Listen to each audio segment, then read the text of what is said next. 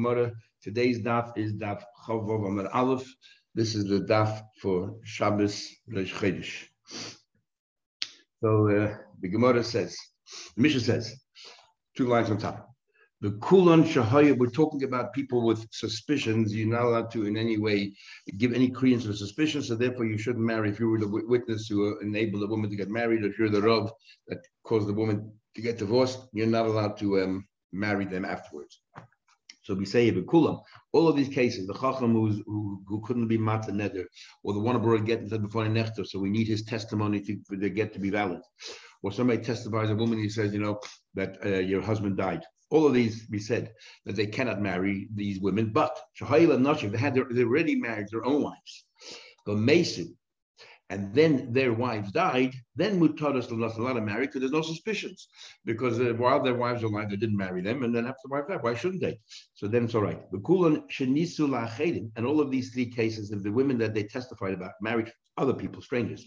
Then Vinyazgashi got divorced. Oishan is almana, or they became widows. Then Mutaras Nassim. Again, we see that wasn't a, a, plan because they actually married somebody else. It didn't work out. So therefore, they, there's no suspicion anymore the Kulan, but all of these cases, even though we say that you shouldn't marry them because it's your testimony that enabled it to, to be divorced, mutaras of name lachem, but the brothers of children are allowed to uh, marry them.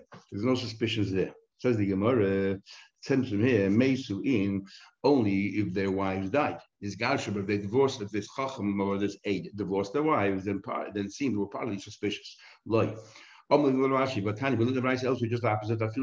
Even they divorced their wives, the witness divorced his wife, he's allowed to marry the woman that he talked about. Like Kasha, depending on the circumstances. I heard uh, if there was an existing this, uh, you know, uh, argument between him and his wife, in other words, there was no shalom bayis already there, then there's no suspicion. And he divorced his wife eventually, then there's no suspicion.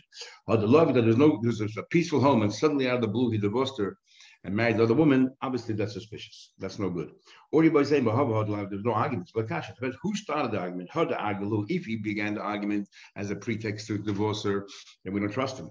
How the argument, if he started the argument, then and he divorced her, then it's perfectly all right. It's above board, above suspicion. Doesn't mean you can further. Right now, we thought Misa, Misa, Gadish, and. Some of the cases we had before was where a man divorced his wife. For example, the witness said the phone I I saw the get being written, so she was divorced. The other case was where the man said, uh, the aide said, I saw your wife die. And then it says over here, and if they married a stranger and they died, and they became a widow, or they were divorced. Sounds like it could have been that it happened twice to her already that her husband died. Now we're going to have an interesting argument here about a, a case where a woman was uh, had two husbands who they died. We call a black widow. So it's called a katlanis. According to Rebbe, two times is already a chazaka, and you shouldn't really marry her because it doesn't spell good. According to Gamliel, it has to be three times a chazaka. That's when it comes to misa. When it comes to divorce, Rashi holds the same thing. A woman who's divorced twice, according to Rebbe, shouldn't marry. According to Rebbe if a woman was divorced three times, you shouldn't marry. According to top on the page, divorce, there's no such law that there's a cap on how many divorces there are. It just didn't work out. It didn't work out, no matter how many times. It's only a question of death. We call it katlanis or not. And even that later on the Gemara, we might learn that you, you can qualify that further. So Gemara Gerish, Gerish, name him, since it says double Gerish and it says you're allowed to marry. So it seems our Mishnah is not agree with Rebbe because Rebbe Hama, but even have a chazaka. It's the, if the husband dies twice, there's a chazaka, and uh, and therefore you shouldn't choose a katlanis Said. Misa misa. The case of death, if, if it says if the if the husband died, that's talking about where the first time around she was divorced. In the case where she was divorced the second time, the first time around she was the husband died. So it's not two cases of the same thing. Then you tell me they're all permitted, the children, the brothers we're not worried.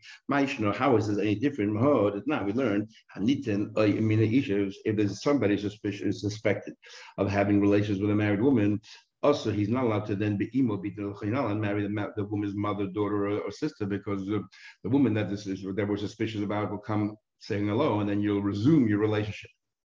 So how come over there we're worried about extended family, and our Mishnah here we're not worried about the brothers and the children? What's the difference between men and women? Want to tell you the difference. Women usually hang around women's houses, so there's a good chance that the other women will hang around, including the woman that you're suspicious about to, to where you're married to, whom you're married to. Like I was like, men don't hang around men's houses. They're busy, work. They don't. They're not so social, and therefore we're not worried that that a man will come to um, to that. Um, let's say the man will come visit his son or his brother, and then he'll end up uh, having relations with that woman. That's one way of looking at it. Inami, another interesting way. If let's say a married man has has relations with, with a woman, he does not become usher to his wife. So the wives are not so particular, and um, and therefore we don't want yeah, not so particular. So therefore, we don't want that um, your brother, your father to marry because uh, whatever. But but uh, um, the but men, if they if they have a relationship with a married woman, that married woman also been to her husband. Her husband is going to be very um, vigilant and make sure nothing happens. They'll be very very very vigilant, and make sure that uh, that nothing happens. So therefore, in in uh, um, So, so, there, so therefore, we're not so worried. So, so what about the father? Why is only mentioned brothers and and and, and thing? Your father also we should we should be so shouldn't allow to marry this woman. You're right. You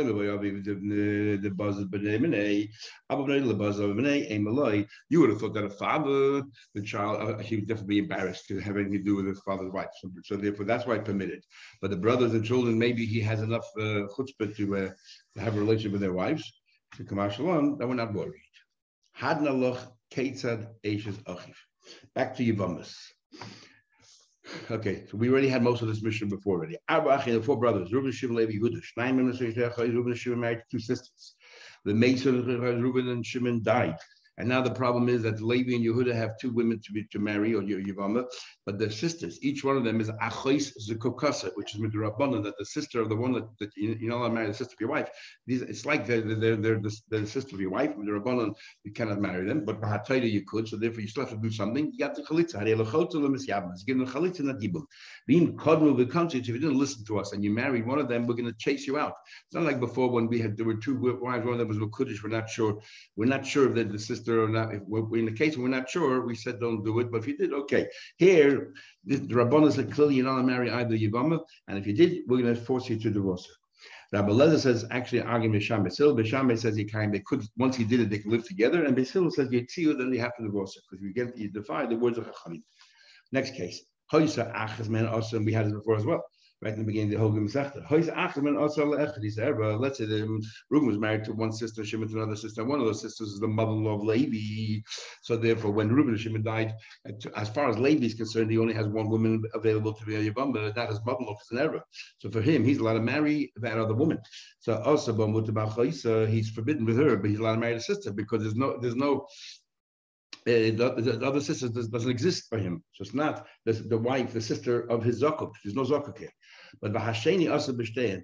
But the, the Yehuda cannot marry either one again because each one is the sister of his zakuk. What about Isa Mitzvah? What about that the, that one of the wives, Reuben and Shimon's wives, was an Isa which is only with Rabbanon to Levi, which is Mahataida, really, he could marry with Rabbanon, he can. So Mahataida, it's so he cannot marry either one as well. One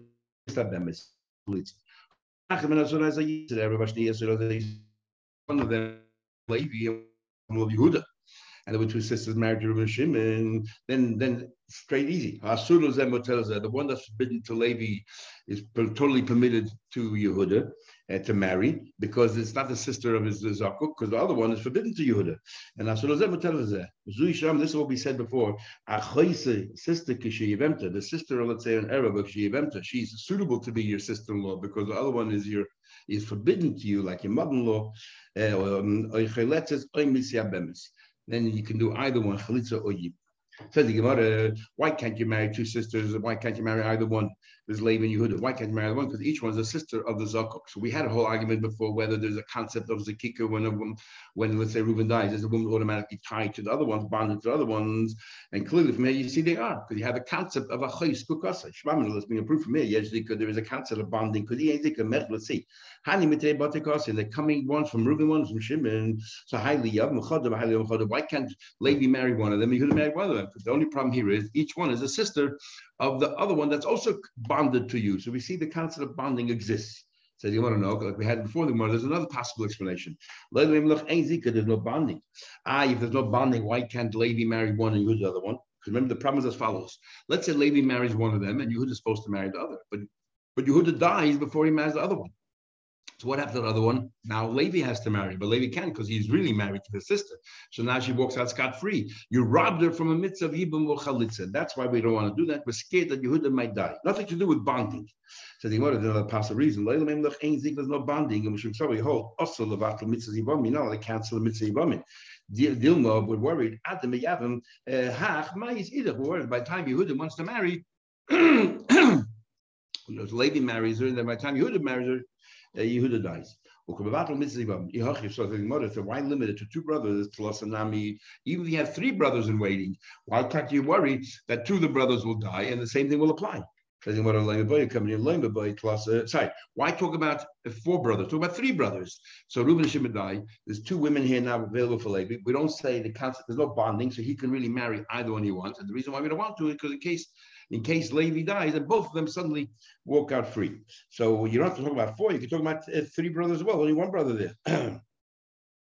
um, if you learn this bonding, the Chiddush is that even though there's two brothers, so that we don't know who's bonded to who, nevertheless, you know, we, we don't want to marry each one because the, the sister of the of the bonding. um, so, but if, but if you're talking about you're robbing from the mitzvah, three brothers for sure. Says the Gemara, you're right. Loin. There's no chiddush left. Loin b'bayik plus a three. Bad light butler mitzvah. I mean, if there's three brothers, and, and anybody's gonna die. There are three brothers, and there's two sisters there. Surely one of them is gonna have to go out free. You cannot marry both of them. You cannot marry both of them. And therefore, if you're to go ahead and marry one of them, you automatically took away the mitzvah from the other one. So therefore, we say, you know what? Give chalitza to both. Nobody's dying there. It's just that if you're going to marry one, automatically the other one's a sister of, of your wife. And they go scot free. We don't want both uh, any of them to go scot free. They have a mitzvah yibum. So you know what? Give them both chalitz. The chiddush here is that we, by, by two uh, surviving brothers, we're scared one of them will die. But if that's what we would have thought, Kamash, no, no, no. We're worried about even even though it's a remote possibility, the young people suddenly one of them is going to die, but it could happen. So why stop at four, at four brothers? Say five brothers, even a bigger chiddush. And the three surviving brothers, that two of them will die. Um, so answer today, we're not worried that two brothers are going to die, and that's going to be the difference. Which reason we follow? If we follow the reason because they're bonded to the brothers and each one's a sister of the one you're bonding, I don't care how many surviving brothers you are, um, you cannot marry any of these girls because each one is a sister of your and therefore you have to give them chalitza. But if the reason we're worried is that you're going to rob them from the mitzvah of hibum, it's only talking about that two surviving brothers. If there's three plus surviving brothers, we're not worried more than one guy will die. Then definitely you can marry one of the sisters because there's no we don't believe in bonding. You can marry one of them, and another brother marries the other one. Says the Gemara, we're not scared that two of them are going to die. Says the Gemara first, okay, he says a new thing. We learn a concept that is that there's a strong chalitza and a weak chalitza. What's the definition of a strong chalitza? A strong chalitza is where this woman, you could have married her. So no, but it's not just uh, she's there. You need to give her a divorce. You actually have a potential for a very strong relationship. Comes on the chalitza and severs that relationship. That's called a strong chalitza. A weak chalitza is where I could never have married this woman. She's a sister of, of the zakuk. I could never have married her. If I could never have married her, then the chalitza is, is a weak chalitza because anyway our relationship is very tenuous. It's not very strong, and therefore the chalitza is a weak chalitza. And why is that relevant? As we'll soon see, that a strong chalitza perhaps can only not only exempt this woman but exempt also her tzara, her co-wife. But a weak chalitza maybe does not exempt the co-wife, and you'll have to give a separate chalitza to the co-wife, as we will see in the Gemara. Three sisters, the three sisters, the that fell before two brothers. So Reuben, Shimon, and Levi were married to three sisters, and then Yehuda, and they died. Yehuda, Yisachar are the ones who are surviving. So each one requires a yibam chalitza. Now you can't marry any of them because each one's a sister of the zakuk. So therefore you give chalitza to one. The other brother, the other survivors, Yisachar gives chalitza to one, and remains still one more woman that requires something. And the middle one needs chalitza from them both. Now, this middle one, uh, and what's the logic is very simple. You tell me that the other ones, each one gets one chalitza and that's enough, they're free. But when it comes to the third sister, she needs chalitza from both brothers. Why? Because her chalitza is a weak chalitza. Why is her chalitza a weak chalitza? Because she can never marry. Um, and is chalitza you hold yesh. You hold that uh, there is a bond right? So they're all sisters of a bond. And Bahabala Chalitza Psula, um, uh, what do you call it? It's, it's a weak uh, chalitza Because if he wants to marry the third sister, he can't marry the third sister. Gemara will soon ask a question. He can't marry the first two either, but he cannot marry the third sister. Why not? Because each because she is a sister of a chalutza. A chalutza is treated like a divorced woman. You're not allowed to marry the sister. If you're married to a woman divorced, you cannot marry a sister, even though it's only the rabbanon. So she is considered a sister of, of a chalutza for both of them. So so Yehuda and Yisrael cannot marry her. So so, so therefore we have to give her chalitza. It's a weak a weak chalitza. Then both brothers have to give her chalitza to, to sever her ties. The chalitza uh, psula, and a with chalitza tzarich lachzar kol achin. Then both brothers, anyone who who's, has to give her that chalitza to, to, to sever the ties. So the ihochi, if so, kamaisa nami. He says more asks a question. What about the first two? The first two also he cannot marry either one of them. We just said before that each woman there is a sister of a zakuk, so he hasn't. None of them could be married. So how come the first two we say it's enough? If, if you know if, if Yehuda gives a chalitza to one, and and and, and that's enough. And Yisroch gets the other one, that's enough. Why is that enough? He couldn't, Yehuda couldn't marry the girl. Saying, well, you're right.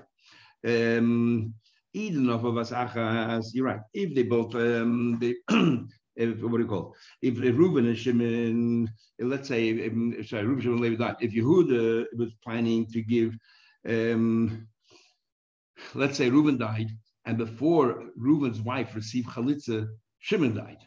So now you have two women available to use. Each one is a chalitza kukasa. You're right. Then they're also they need a chalitza from each of the brothers because each one is a weak chalitza because none of them can get married. No difference in first, second, or third. But we know what we're talking about over here. Eden of I mean, both women become available chalitza at the same time. You're right. Here we're talking about a case. First, Reuben died, and uh, and she received chalitza. She, she's out of the and went at that time. She could have married a, a brother because there's no sister of a zak. She was still alive. Um, and then, and what happened was the first Reuben's wife. Uh, okay, you might use the, the names in different order that we did. Um, the Reuben. Let's say Reuben is surviving brothers. So one of them died. Reuben already gave her chalitza, so she's out of the equation. Nafli Idach, and the other woman died. The Gemara has names the way around. Then Chalal Shimon. Shimon gave a chalitza. So each one of these received their chalitza when they could have married. Now the third one is too late because she's a sister of a chalutza. Remember, so two sisters. Then each one has to give chalitza. Why? Because this one takes away part of his bond, and chalos lahaim takes away his bond. And over there, there's not a choice to marry her because she is a sister of a chalutza. Says the Gemara.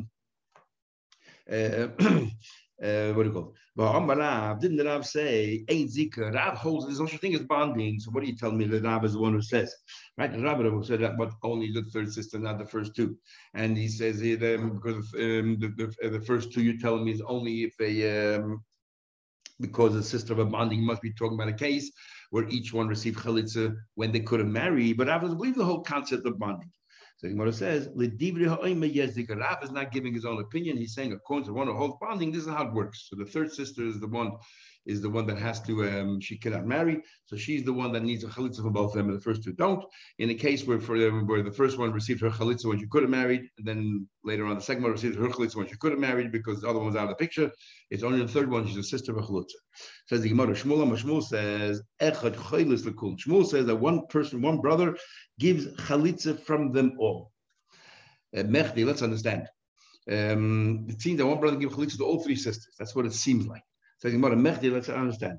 Shamila Shmuel. Shmuel holds Amar Chalitza eh, Baal Yibin, and Shmuel also believes in the concept you need a strong Chalitza. In other words, when is Chalitza effective really for everybody, more than just one, if you can turn that into a marriage. Amar Shmuel, Shmuel says, Chalatz Lachayis. Reuben and Shimon married to two sisters. Okay, the more has the other way around, so it's a bit hard for me to turn myself around. But uh, let's say Yehuda, um, Laban, Yehuda married two sisters, and each one of them had another wife as well, had a co-wife. So now, if they, if if, if Levi and uh, if Levi Yehuda die and they become available to Reuben Shimon,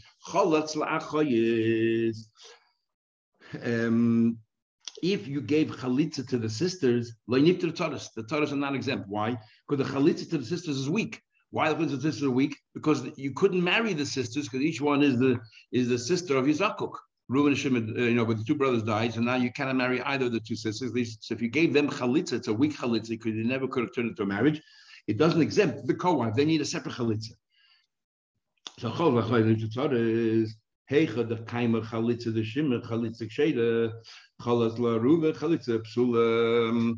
So the chayda we see from the that if, if it's a weak chalitza it doesn't work.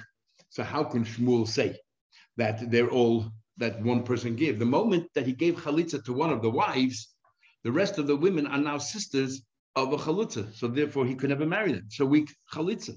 So how does it work? So Gemara says, you're right. My echad choyles lekulon. He says that he can give them to all. Is the kamar am tzayis. He's talking about uh, on the middle one, the third one. After Shimon, after the, the, the other two wives already received um, receive their chalitzas. They, they receive good ones. The third one now is an achais chalutza. She is a weak chalutza. She can never marry because she's the sister of a chalutza. Because she's a weak one, then one of the other brothers who already gave chalitza to one can give a chalitza again because you don't need a strong chalitza anymore. Um, and therefore, he thinks, he believes that a weak chalitza, you don't need all the brothers to contribute, like we said before with Rav. He said that a weak chalitza, on the contrary, because it's weak, one brother can give, uh, and that's enough. Says he says over here that wow, that one brother can give all three. So what it says, because one brother is going to give one chalitza, another brother will give two chalitzas, so it's called as if he gave them all, because the majority is like all of it. Or he by say more, I can tell you as follows: Ki kama shmol chalitza mali ben when shmol say you need a very strong mechitza hani. If you want to use one chalitza to exempt two wives of one man, one is the um, two wives, you need a strong chalitza.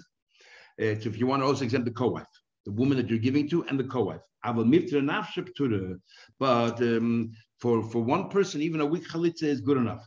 So therefore, one brother one brother give chalitza to all three because there's no co-wives in that story. There's three sisters married to three to three brothers. He can give to all three because there's no co-wife.